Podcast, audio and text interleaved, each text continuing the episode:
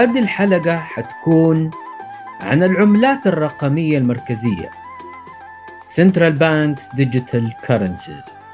ما يعرف اختصارا ب CBDC من البداية نقول ما راح أتطرق لنظام عمل بيتكوين والعملات الرقمية أو العملات المشفرة الأخرى ولا حتى راح أغطي الجانب التقني ومتطلبات بناء بنية تحتية داعمة لإطلاق عملة مشفرة أيضا الحلقة ليست عن تفضيل نموذج على آخر وليست نقد موجه ضد النظام المالي اللامركزي Decentralized Finance. كمان ما هي مقارنة بين النماذج المختلفة والعملات المتنوعة؟ هذه الحلقة ليست أشياء كثيرة مثيرة للجدل وتصلح تكون محتوى. لكن ممكن أقول إنها مقدمة تعريفية بالعملات الرقمية الصادرة عن البنوك المركزية. وخليني أبدأ بتعريفها من خلال فهمي لوظيفتها. أقدر أقول هي العملات اللي بتصدرها البنوك المركزية وتخضع لإشرافها وأنظمتها وسياساتها وتكون مماثلة في خصائصها للأوراق النقدية أو بديلة عنها. لأنه في بنوك مركزية توجهها هو استبدال الأوراق النقدية بالكامل في الاقتصاد بالنقود الرقمية. وفي بنوك مركزية توجهها توفير النقود الرقمية كخيار إضافي. هل هناك منافع من طرح عملة رقمية مركزية؟ بماذا تختلف عن العملة النقدية التقليدية؟ وما الذي تستطيع عملة رقمية مركزية تقديمه ولا تستطيع عملة رقمية لا مركزية ولا حتى تقليدية تقديمه لعموم المستهلكين وأصحاب المصلحة وإيش الفائدة؟ تلجأ لتقنية مصممة لدعم نظام لا مركزي وتديرها بعقلية مركزية أنا بدأت تصوري للحلقة من هذا المنظور ومشيت في ترتيبها وجمع المعلومات على هذا الأساس واحتمال ما تلاقوا إجابات محددة تخص كل سؤال ذكرته لكني حاولت بالمجمل أغطي الأجزاء اللي أقدر عليها ويسمح بها وقت الحلقة. وأتمنى تكون الحلقة مدخل تعريفي نافع لأي مهتم بموضوع العملات الرقمية المركزية لأنه موضوع يحظى اليوم وسيحظى في السنوات القادمة باهتمام كبير من حيث الدراسة التقنية أو الفنية الأكاديمية الاجتماعية القانونية الاقتصادية السياسية. يو نيم الموضوع يلمس كل هذه التخصصات وأكثر. وله تعقيدات عابرة للحدود لا تزال في طور الفحص والاستكشاف. مجموعة دول تمثل 95% من الناتج المحلي الإجمالي العالمي. تدرس إمكانية تطبيق عملة رقمية مركزية. Central Bank Digital Currency. CBDC عدد هذه الدول 105 من أصل 109 دول ضمن تقرير متابعة المجلس الأطلسي للدراسات. هو مركز أبحاث ودراسات أمريكي مستقل يهتم بالازدهار الاقتصادي وتم تأسيسه عام 1961 ميلادي. بحسب رصد ومتابعة هذا المركز الرقم المذكور في 2022 105 من أصل 109 دول هذه الدول بتدرس إمكانية تطبيق عملة رقمية مركزية CBDC هذا الرقم يقارن ب 35 دولة فقط كانت مهتمة في مايو 2020 بهذا الموضوع. فتخيل خلال عامين قفزنا من 35 دولة مهتمة إلى 105 دولة أو بنك مركزي ويمثلوا 95% من الناتج الإجمالي العالمي. هذا بشكل واضح اهتمام كبير من البنوك المركزية حول العالم ويمثل من وجهة نظري نقلة فكرية كبيرة. أعتبره أول تغيير حقيقي وجوهري يتعلق بالنقود في آخر مئة عام. إذا تتبعنا تطور النقود تاريخيا باستثناء حدث إلغاء غطاء الذهب في السبعينات من القرن الماضي.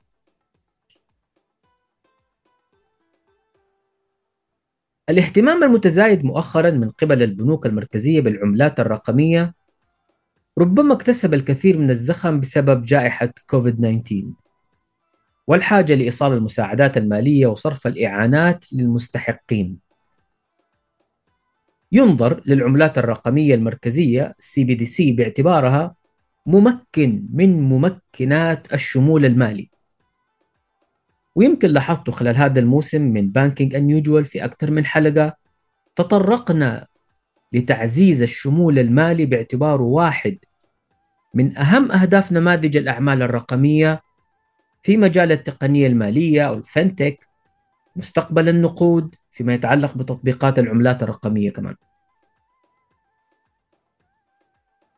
توسع الأفراد في تبني حلول المدفوعات الرقمية سواء عبر تطبيقات البنوك أو شركات التقنية المالية أو شركات الاتصالات اللي بتتيح خدمات المدفوعات بين أعضاء الشبكة وتحويل الأموال بشكل مباشر دون توسيط البنوك. وهذه كلها تطبيقات نقود رقمية أيضا أضافت لمحفزات الاهتمام المتزايد بهذا الموضوع. نشر Bank of England العام الماضي ورقة أو تقرير عن العملات الرقمية المركزية للأفراد. هذا واحد من أنواعها. retail CBDC أشار في مقدمة هذه الورقة إلى إنه 95% من أرصدة الأفراد في بريطانيا عبارة عن ودائع جارية في البنوك. ما هي نقد؟ ليست كاش هذا واحد من المؤيدات القاطعة على تغير سلوك المستهلكين تاريخيا. توجه بانك اوف إنجلاند لإصدار عملة رقمية مركزية واحد من المحفزات لدراسة طرح عملة رقمية مركزية وهو جهد بدأ من 2018 نابع أيضا من من هدف وطني هو أن تبقى المملكة المتحدة حاضنة أو مركز من مراكز الابتكار العالمية في القطاع المالي وفي المالية الرقمية والتقنية المالية.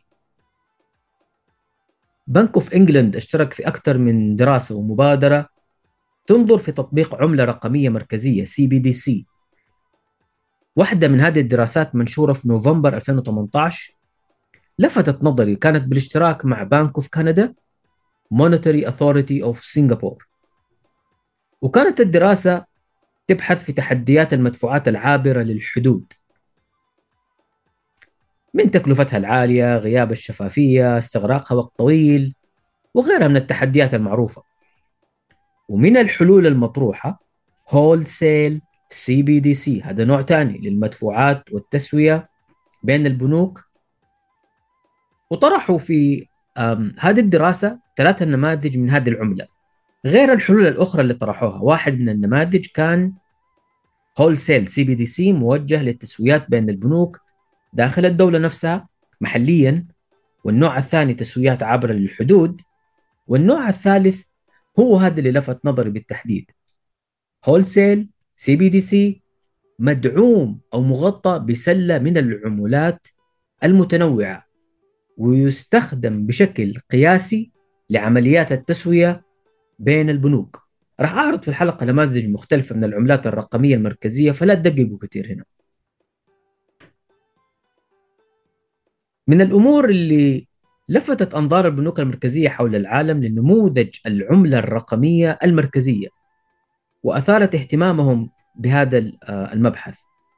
هو توسع المستهلكين أفراد وشركات في استخدام العملات الرقمية اللامركزية بمختلف أنواعها cryptocurrencies, meme coins وغيرها. مع عدم تمتع هذه العملات الرقمية اللامركزية بأي غطاء حمائي أو ضمان فيما يتعلق بحقوق الحاملين أو المستهلكين اللي هو طبيعة النظام اللامركزي. ومن منطلق مسؤوليات البنوك المركزية التقليدية طبعا نحو حماية استقرار النظام المالي، حماية مدخرات المستهلكين. فالحلول المتاحة لمواجهة هذا الوضع في غياب عملة رقمية مركزية تلبي احتياجات الراغبين. كانت هذه الحلول مجرد محاولات لفرملة أو إبطاء هذا التوجه من آه، الراغبين أو المستهلكين نحو العملات اللامركزية. بدأت البنوك المركزية والهيئات الحكومية ذات الصلة تنظر في تنظيم سوق أو نشاط العملات الرقمية أو العملات المشفرة على الأقل بالحد الأدنى من التشريعات والضوابط والتعليمات أو القواعد التي تضمن سلامة واستقرار النظام المالي وسلامة المعاملات نفسها. في نفس الوقت كمان كان في توجه أنه هذه التشريعات أو هذه التنظيمات ما تعيق عمليات الابتكار. في بطبيعة الحال توجه آخر اللي هو في بعض الأسواق تطبيق الحظر الشامل عدم الاعتراف بالعملات الرقمية ويمكن كمان يصل إلى تجريم التعامل بها. وهذا غالبا في الحقيقة بسبب عدم وجود الكفاءات الفنية والتقنية والبشرية القادرة على تنظيم هذا النشاط أو مراقبته بشكل فعال. كمثال عندنا نيجيريا. ألقي القبض على مجموعة من الأفراد وأغلقت مجموعة من الشركات اللي كانت بتقدم خدمات العملات المشفرة في البلاد. في فبراير 2021 أصدر البنك المركزي تعليماته لجميع المؤسسات المالية بحظر التعامل بأي شكل من الأشكال في العملات المشفرة. وحظر التعامل حتى مع الشركات التي تنخرط في أنشطة لها علاقة بالعملات المشفرة. والمبرر المعلن كان انطواء تلك العمليات على مخاطر غسل أموال وأنشطة إجرامية أخرى. وهنا نلفت النظر لملاحظة مهمة وهو أنه المبالغة في التنظيم regulation لسوق أو نشاط العملات الرقمية سينتهي إلى وضع أشبه بتحويل النظام اللامركزي إلى نظام مركزي فيهدم الهدف الرئيسي من وجود النظام اللامركزي. المشرعون المركزيون عندهم أدواتهم اللي من خلالها هم قادرين على السيطرة على الوضع بمحاولاتهم لفرض أدواتهم على نظام لا مركزي كمحاولة لتطويع هذا النظام لصيغة يفهموها بطريقتهم ويستطيعوا التحكم بها. لكن للأسف جميع المحاولات أو محاولات المسخ هذه فشلت.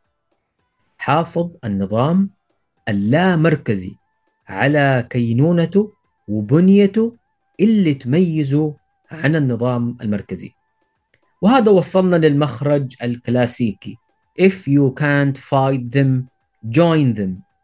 العملات الرقمية أو العملات المشفرة أثبتت أن وجودها ليس مجرد فقاعة ونجحت في بعض التطبيقات في إثبات منافع مهمة للمستهلكين خصوصا على مستوى تعزيز الشمول المالي وخفض نفقات تحويل الأموال وسرعة إنهاء العمليات بالنسبة للمستهلكين اللي يقدروا ينقلوا ويستفيدوا من أموالهم لحظيا بتحويلها من عنوان لعنوان أو من مستفيد لآخر بشكل آمن وموثوق وبدون طرف ثالث. هذه هي المنفعة. الأهم هي جوهر. ورقة ساتوشي ناكاموتو. أو المبدأ المعروف اختصارا 100% تحقق 0% ثقة. الجانب المؤسف في سوق العملات الرقمية يتعلق باستخدامها حصرا كأصل مضاربي. وسيلة من وسائل الإثراء السريع. في نفس الوقت اللي ساهم هذا الاستخدام في تضخيم ثروات الكثيرين حول العالم ساهم أيضا في تبخر ثروات الكثيرين وعلى نطاق واسع تطالب مين؟ تتقدم بشكواك لمين؟ إنت اشتريت مليون كوين لا يزال في محفظتك مليون coin زعلان ليه؟ زعلان لأنه قيمتها بال fiat currency ما ما صارت تسوى قبل أسبوع محفظتك فيها مليون coin تشتري فراري. اليوم نفس المحفظة فيها مليون coin. ما تجيب سندوتش طعمية. هذا مثال واقعي وحقيقي وليس افتراضي. ميزة العملات المركزية التقليدية إنه تذبذبها في المدى المنظور تحت السيطرة. فنادرا ما تواجه نفس هذا السيناريو اللي واجهته العملات الرقمية أو العملات المشفرة وأدى لإفلاس أفراد وشركات وخروج بعض العملات من السوق بعد تبخرها وقيمتها بالكامل.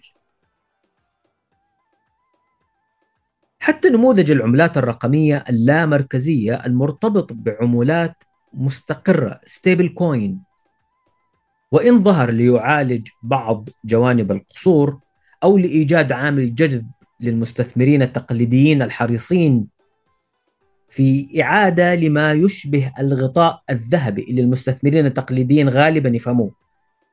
هو تصرف ممكن نقول تصرف مسؤول من الشبكات أو العملات اللي طبقته لكن تحت الضغط الشديد من تحركات وتذبذب السوق فشلت بعض تطبيقات هذا النموذج فشل ذريع في حماية الشبكة وانهار بالكامل بسبب العجز في التغطية واستغلال بعض الثغرات في اللوغاريتمات المنظمة لعملية حرق العملات بهدف المحافظة على استقرار سعرها.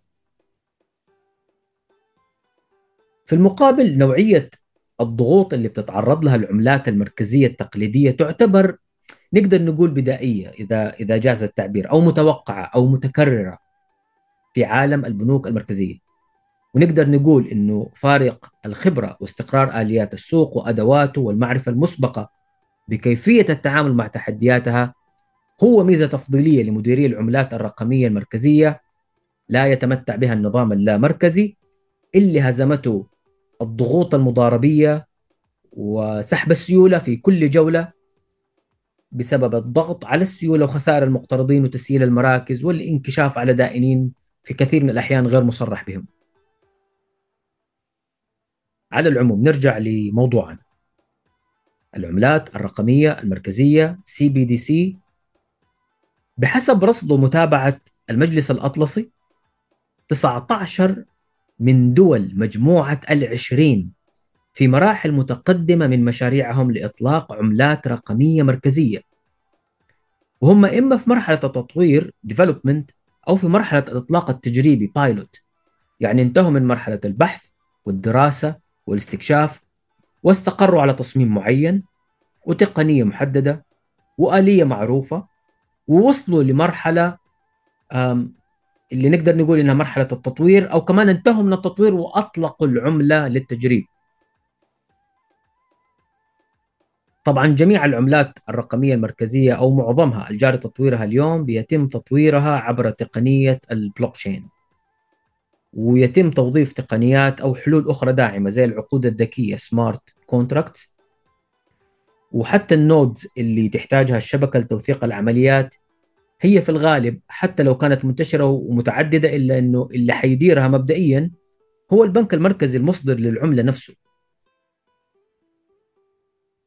في شبكات البلوكشين العامة اللي بتتنفذ عليها العمليات من طرف لطرف أو من نظير لنظير peer to peer مباشرة النظام المالي اللامركزي Decentralized Finance ال nodes تلاقيها منتشرة في أكثر من مكان أو نطاق جغرافي أو موقع هم عبارة عن أفراد أو شركات أو تجمعات عندهم computer power عبارة عن مزارع شبكة بيتكوين مثلا ال nodes هذه توظف أجهزتها للتوثيق والمصادقة على العمليات اللي بتجري على الشبكة ويحصلوا على المكافأة عبارة عن عملات حسب نظام الشبكة. العملات الرقمية المركزية ما تحتاج لكل هذا التعقيد لأنها مركزية لكنها بتستفيد من هذه البنية التحتية وهذه المعرفة المتاحة لبناء نظام مركزي رقمي يصلح أن يكون بديلا للنظام المركزي التقليدي وبأقل زعزعة ممكنة للنظام القائم. العملات BDC هي بديل عن الكاش والنقد التقليدي، هي منافسة للبنوك أكثر منها منافسة للعملات المشفرة وبفارق كبير جدا. وراح أوضح هذه النقطة لما نوصل لأهم الانتقادات الموجهة لنظام العملات BDC. هدف البنوك المركزية حول العالم في هذه المرحلة هو أنها تكسب أفضل ما في العالمين وتوجد نظام يخدم احتياجات الأجيال الجديدة من المستهلكين وفي نفس الوقت يحافظ على استقرار النظام المالي وأدواته العتيقة على الأقل مبدئيا ويحمي مدخرات المستهلكين ويعزز الشمول المالي ويساعد في إدارة السياسة النقدية واتخاذ القرارات بناء على البيانات المتوفرة. وهي ميزة أعني البيانات المتوفرة للنظام اللامركزي يتفوق فيها بشكل كبير على النظام المركزي من حيث إمكانية برمجة الشبكة على مجموعة من القرارات يتم إطلاقها آليا بدون دراسة. وهذا بيتم عبر البرمجة المسبقة للسيناريوهات والشروط والقرارات التابعة لتحقق هذه الشروط. يعني من الممكن مثلا في للبنك المركزي إنه يبني العقود الذكية على شبكة البلوكتشين للعملة الرقمية المركزية CBDC بحيث إنها إذا تحقق شرط معين عملية شراء بضاعة مثلا تستوفي نسبة محددة من الضريبة بشكل فوري. هذا التطبيق يعتبر ثورة مهمة في مجال تحسين إيرادات الدولة لأن الحكومات ما عاد تنتظر تقارير وإفصاحات وفواتير ولا تحتاج كل العدد الموجود من محصلي الضرائب والدارسين والمراجعين والمدققين. هذا النظام من خلال مبدأ نهائية العمليات transaction finality والشفافية والتوثيق خلاص تجاوز مرحلة الحاجة لتقديم الإفصاحات الضريبية بشكل دوري شهري أو ربع سنوي أو سنوي ايا يكن. مع كل معاملة تتحقق فيها شروط العقد الذكي المبني بالتوافق مع أنظمة الشبكة أو ترتيبات تحصيل الضريبة يتم استيفاء الضريبة المستحقة بشكل مباشر. هذا مجرد مثال واحد فقط لتطبيق من تطبيقات العملات بي دي سي والحاجة جديدة اسمها programmable money تقدر البنوك المركزية تنفذ السياسات النقدية والسياسات المالية توسعية كانت أو انكماشية بمرونة عالية وذكاء شديد يحقق أعلى مستويات الكفاءة. تقدر تسحب السيولة عند الحاجة من السوق وتقدر تحفز الإقراض والإنفاق. فما نستغرب اهتمام البنوك المركزية بموضوع العملة الرقمية المركزية، في فوائد حقيقية ومنافع كبيرة ممكن إنجازها من خلال هذا الابتكار بشكل أفضل مما هو حاصل في الوضع القائم ولجميع أصحاب المصلحة. جانب مشرق وإيجابي وهذه طبعا كلها أهداف راقية وسامية وفايزة وجميلة وزينب، لا زينب لا صحصحوا معايا الله يخليكم. where is the catch؟ لما الأمور كلها حلوة وعسل كده إيش اللي مأخر الموضوع؟ راح أتكلم عن نقطتين تعتبر انتقادات رئيسية لفكرة العملة الرقمية المركزية CBDC الانتقاد الأول هو انهيار حاجز الخصوصية وسرية المعاملات المصرفية والتعاملات المالية. من الفروض المسبقة لنظام العملة الرقمية المركزية هو أن المتعاملين أفراد أو شركات حاملين لهذه العملة ستكون حساباتهم المصرفية مع البنك المركزي باعتباره المصدر للعملة الرقمية المركزية ومدير الشبكة. اللي بيتم عليها التعامل بالعملة المصدرة. لأنه هذه هي فكرة المركزية. الآن حسابك المصرفي أو محفظتك الرقمية مع البنك المركزي وعليها رصيدك. أي عملية بتنفذها على الشبكة مسجلة وموثقة.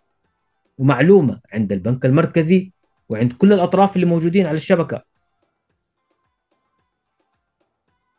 وهذا شيء مسجل. في سلسلة العمليات السابقة واللاحقة على البلوكشين في ناس كثير يوجهوا هذا الانتقاد بأنه يوفر للحكومات نوع من الرقابة على الأفراد يقيد حرياتهم في التصرف. بالنسبة لي أتفهم هذا هذا التحفظ لكن هل هذا يعني أنه المنتقد ما عنده مانع جوجل وأبل باي بال فيزا ماستر كارد يعرفوا كل عملياته المالية بس البنك المركزي لا؟ فانهيار الخصوصية هو الانتقاد الأول الموجه للبنوك المركزية في موضوع العملة الرقمية المركزية. وهذا الانتقاد احتاطت بعض البنوك المركزية له بالتدرج في التطبيق واستهداف العملاء المؤسساتيين اولا wholesale آه، فبيصدروا عملات هول سيل سي بي دي سي زي ما ذكرنا Bank of England وترتيباته. هذه ال wholesale CBDC بتغطي احتياجات المؤسسات المالية البنوك التجارية البنوك الاستثمارية البنوك المركزية. واستثنت الأفراد في هذه المرحلة من التطبيق. عمليات التسوية والتغطية والمقاصة كلها عمليات تجميعية كبيرة. عددها صغير ممكن يكون كعدد عمليات لكن مبالغها كبيرة جدا. الانتقاد الثاني. هو انتفاء الحاجة للبنوك التجارية. هو فرض مبدئي لكن واقعي. سبق وقلنا أن الفرض الأساسي لطرح العملة الرقمية المركزية عبر البنوك المركزية يفترض أنه حسابات أو محافظ أو عناوين أو مفاتيح أي أيا كان المسمى اللي تبغى تستخدمه لحاملي هذه العملة الرقمية حتكون مع البنك المركزي مباشرة. بالتالي حتكون هذه المحافظ الرقمية أو العناوين بديلة عن الودائع الجارية تحت الطلب أو الحساب المصرفي المستخدم لنفس الغرض. هذا الشيء بيهدد بطبيعة الحال قاعدة الودائع المصرفية مستويات السيولة في المصارف وبالتالي يضغط على إمكانيات الإقراض ويرفع المخاطر في النظام المصرفي ويرجع الضغط يدور يرجع للبنوك المركزية. فمن جهة أنت بتحاول تقدم حل ولكن من جهة أنت ممكن تخلق مشكلة كمان. بحسب نموذج الطرح طرح العملة الرقمية المركزية. إما طرح موسع وشامل أو طرح جزئي تدريجي بتكون التحديات اللازم مواجهتها على نطاق إما محدود أو واسع. هذا غير أن آه، تحييد دور البنوك بيترتب عليه مسؤوليات إضافية على البنوك المركزية. ما بتمارسها في الوضع الحالي اكتفاء بدورها كمشرع ومنظم ومراقب للسوق. أسئلة مهمة زي مين راح يتحقق من هويات الناس اللي بتفتح حسابات أو محافظ رقمية مع البنك المركزي؟ هذه البنوك كانت بتعملها لما تفتح حساب مصرفي وتأسس علاقة مصرفية مع العملاء بمختلف شرائحهم وفئاتهم ال KYC البنوك الآن خارج السياق. وأيضا في مجال مراقبة العمليات والإبلاغ عن الاشتباه في غسل الأموال وتمويل الإرهاب. البنوك كانت تنفذ العمليات للعملاء وتؤدي دورها في مجال العناية الواجبة والعناية الواجبة المعززة. كيف راح تؤدي البنوك المركزية هذا الدور؟ أو مين راح يؤديه في العالم الجديد لعملة رقمية مركزية؟ فوق هذه الانتقادين في مشكلة عامة في شبكات البلوكتشين المستقلة والمتعددة اللي بيتم التعامل معها في العملات الرقمية أو العملات المشفرة. وهي تحدي يسمى interoperability كيف تقدر تعمل عمليات تبادلية عابرة للشبكة من شبكة إلى شبكة. وفي طرح عملة رقمية مركزية حيكون هذا التحدي واحد من التحديات بين البنوك المركزية حول العالم. كيف يقدروا يمرروا عمليات تبادلية عابرة للشبكات ومتعددة العملات. وكيف تتم مصارفتها؟ وكيف تتم تسويتها؟ وكيف تتفادى إشكاليات الوضع القائم في التعامل مع العملات التقليدية المركزية عبر النظام المصرفي وترتيبات التغطية والتسوية؟ في ورقة لبنك التسويات الدولي تم بحث تجاوز هذا العائق عبر فكرة لعملة رقمية مركزية متعددة multi CBDC.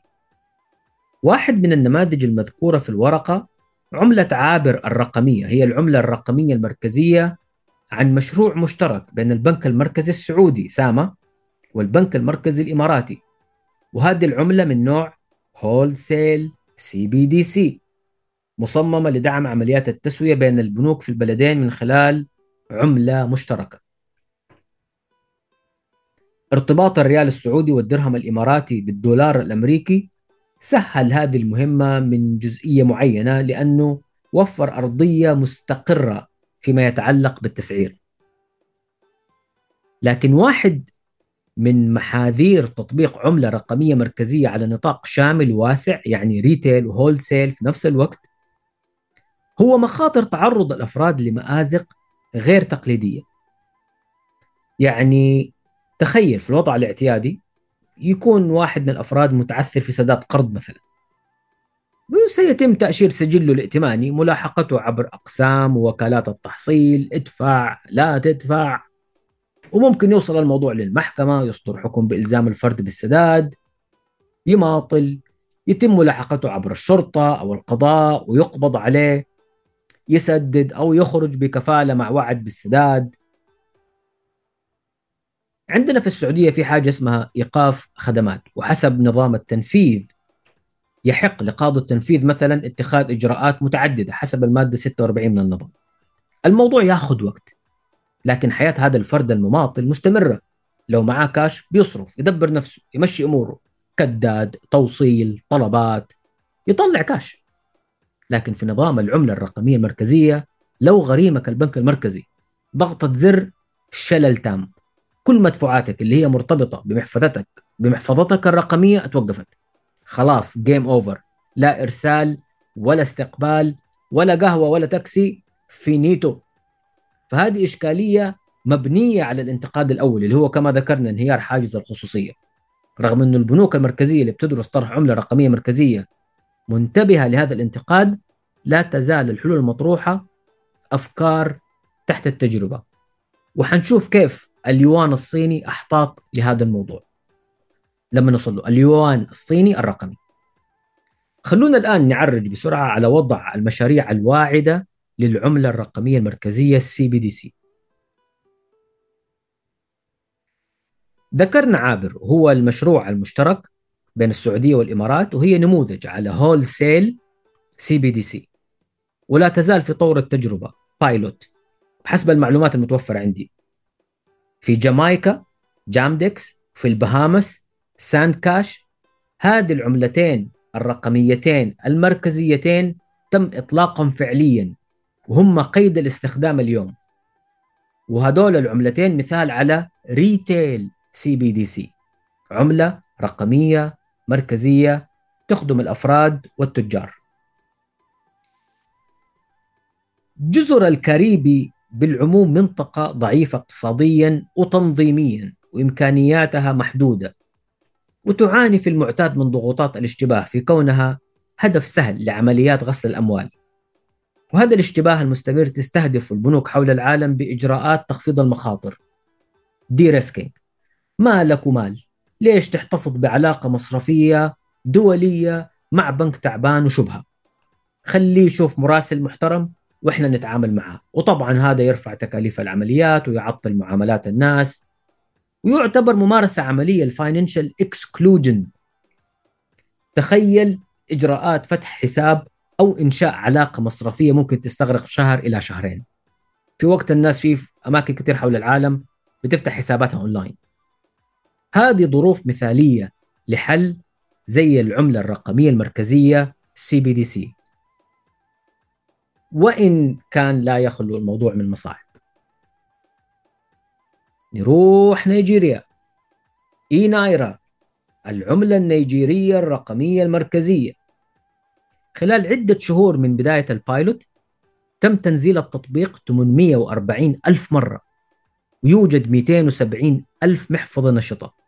نفذوا أكثر من 200 ألف عملية بحوالي 4.5 مليار نايرا eNaira مثال آخر على retail CBDC. ليش بعتبرها عملة رقمية مركزية واعدة؟ لأنه عدد سكان نيجيريا أكثر من 200 مليون نسمة. 40% منهم نتكلم عن 80 مليون نسمة unbanked. خارج النظام المصرفي تماما. ما عندهم حسابات مصرفية. الحكومة النيجيرية وعبر البنك المركزي النيجيري تستهدف استقطاب 8 ملايين عميل لمحافظ العملة الرقمية المركزية خلال كم شهر الجايين. المرحلة الأولى من الإطلاق كانت لعملاء البنوك. أي أي واحد بانك عنده حساب مصرفي. يقدر ينزل التطبيق على جواله يسجل في التطبيق يختار بنكه من قائمة البنوك الموجودة توصل رسالة التحقق وبعدين يتحول التسجيل للبنك المركزي. خلال نص ساعة يرسل البنك المركزي رسالة تفعيل المحفظة الرقمية للعملة المركزية للعميل. وعندهم تطبيقين تطبيق للأفراد وتطبيق للتجار. المرحلة الثانية من التطبيق حتكون التسجيل عبر شركات الاتصال ويمكن اللي تابع الموسم مضبوط سبق تكلمنا عن وبالتحديد فيما يخص إفريقيا إنه كيف في القارة الإفريقية شركات الاتصال أو شركات الاتصالات بتساهم في تعزيز الشمول المالي من خلال إتاحة عمليات التحويل بين المشتركين والأعضاء داخل نفس الشبكة. البنك المركزي في نيجيريا بيستغل هذه الميزة المتاحة في شركات الاتصال العميل يرسل رسالة نجمة 997 هاش ويصير عنده محفظة اي نايرا مباشرة بدون ما يكون عنده حساب مصرفي. هذه هي المحاولات الطموحة لتسهيل عملية تبني العملة الرقمية المركزية كوسيلة دفع رئيسية في بلد نسبة الأمية فيه عالية ونسبة الشمول المالي متأخرة. أعتقد إنه مشاهدة تطورات هذه التجربة الإفريقية حيكون فيها دروس مهمة جدا. ما نقدر طبعا نتجاهل اليوان الرقمي العملة الرقمية المركزية الصينية. راي شخصي بالنسبة لي الصين في مجال التقنية المالية فنتك في كفة وباقي الكرة الأرضية كلها في كفة.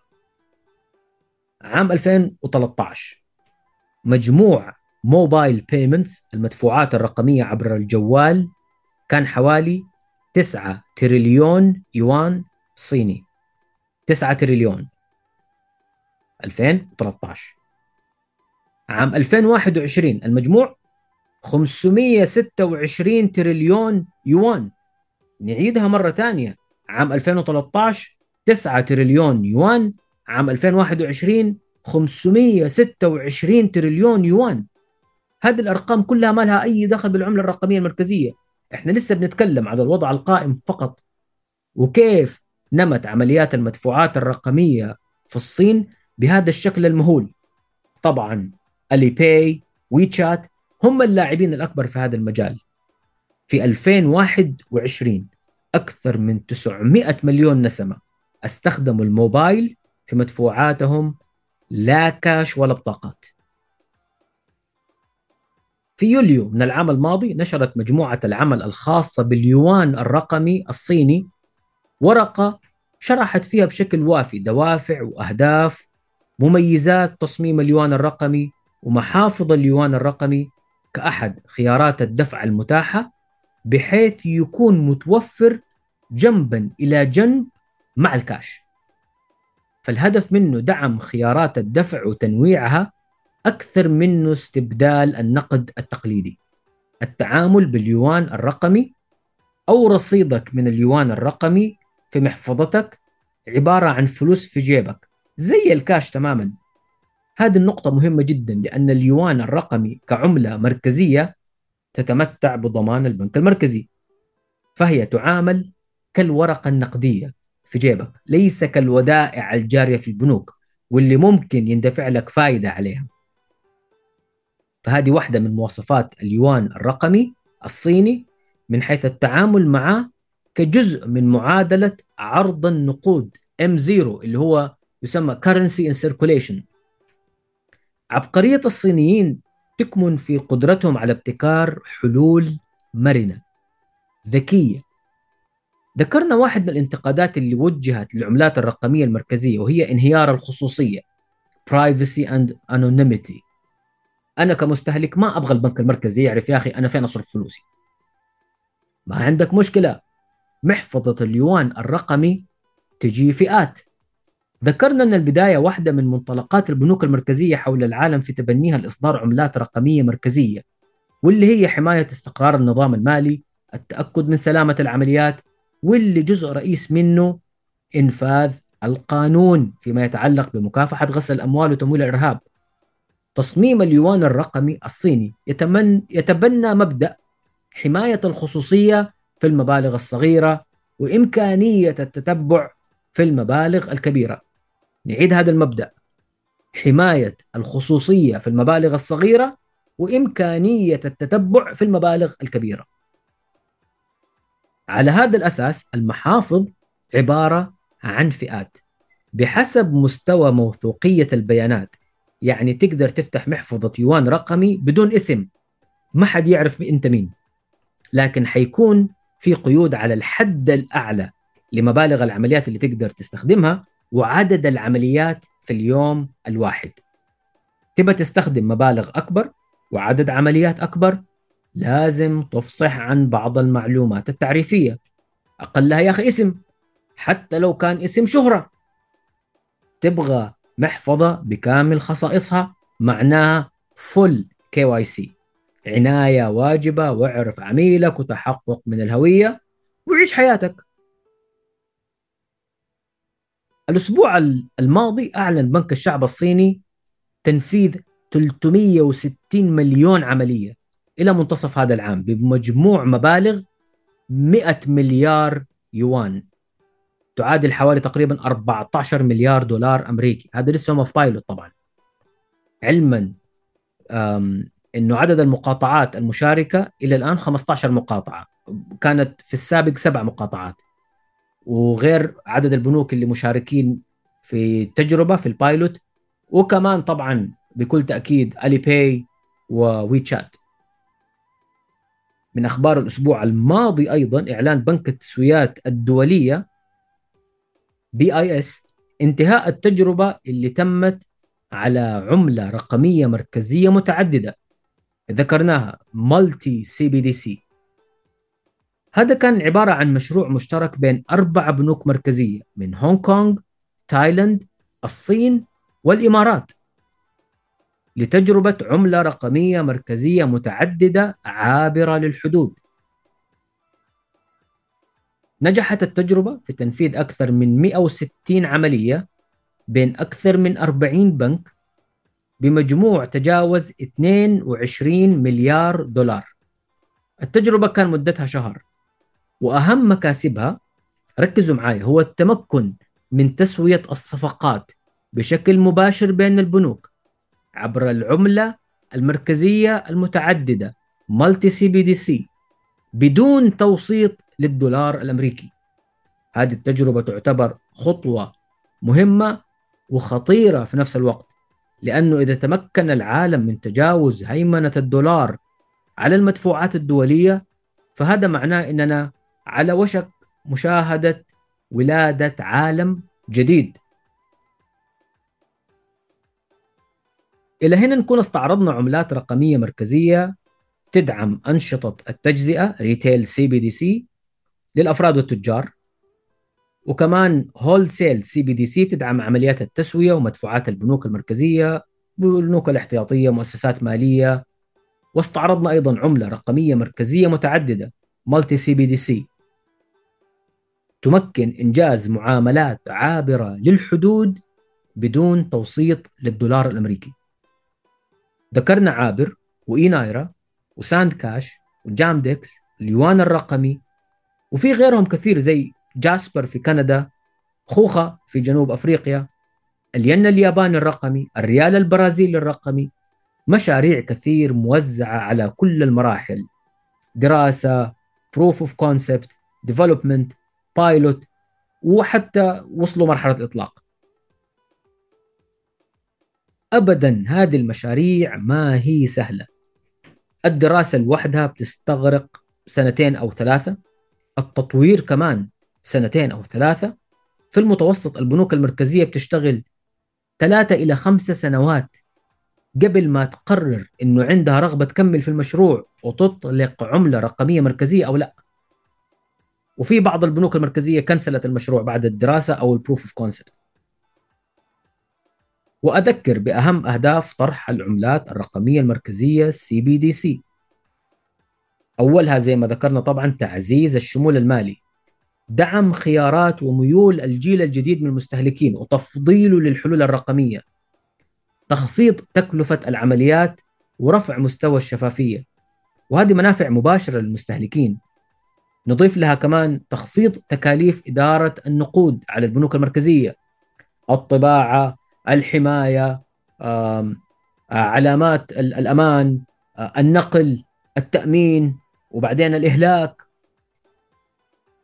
كذلك يساعد طرح العملات الرقمية المركزية في إدارة السياسة النقدية والمالية بشكل أفضل وكما ذكرنا بالاستناد على البيانات. كما أن هنالك منافع ضريبية من حيث إمكانية برمجة العقود الذكية لتحصيل الضرائب بشكل آلي عند تحقق الشروط. وطبعا يوجد غير هذه المنافع لكن هذا مجرد مختصر نختم به هذه الحلقة المشحونة بالمعلومات. أتمنى تكون الحلقة هذه حققت أهدافها وتكونوا استمتعتوا بها زي ما أنا استمتعت بتحضيرها. كانت هذه الحلقة 15 من بودكاست مصرفية غير تقليدية. شكرا لمتابعتكم. بانكينج unusual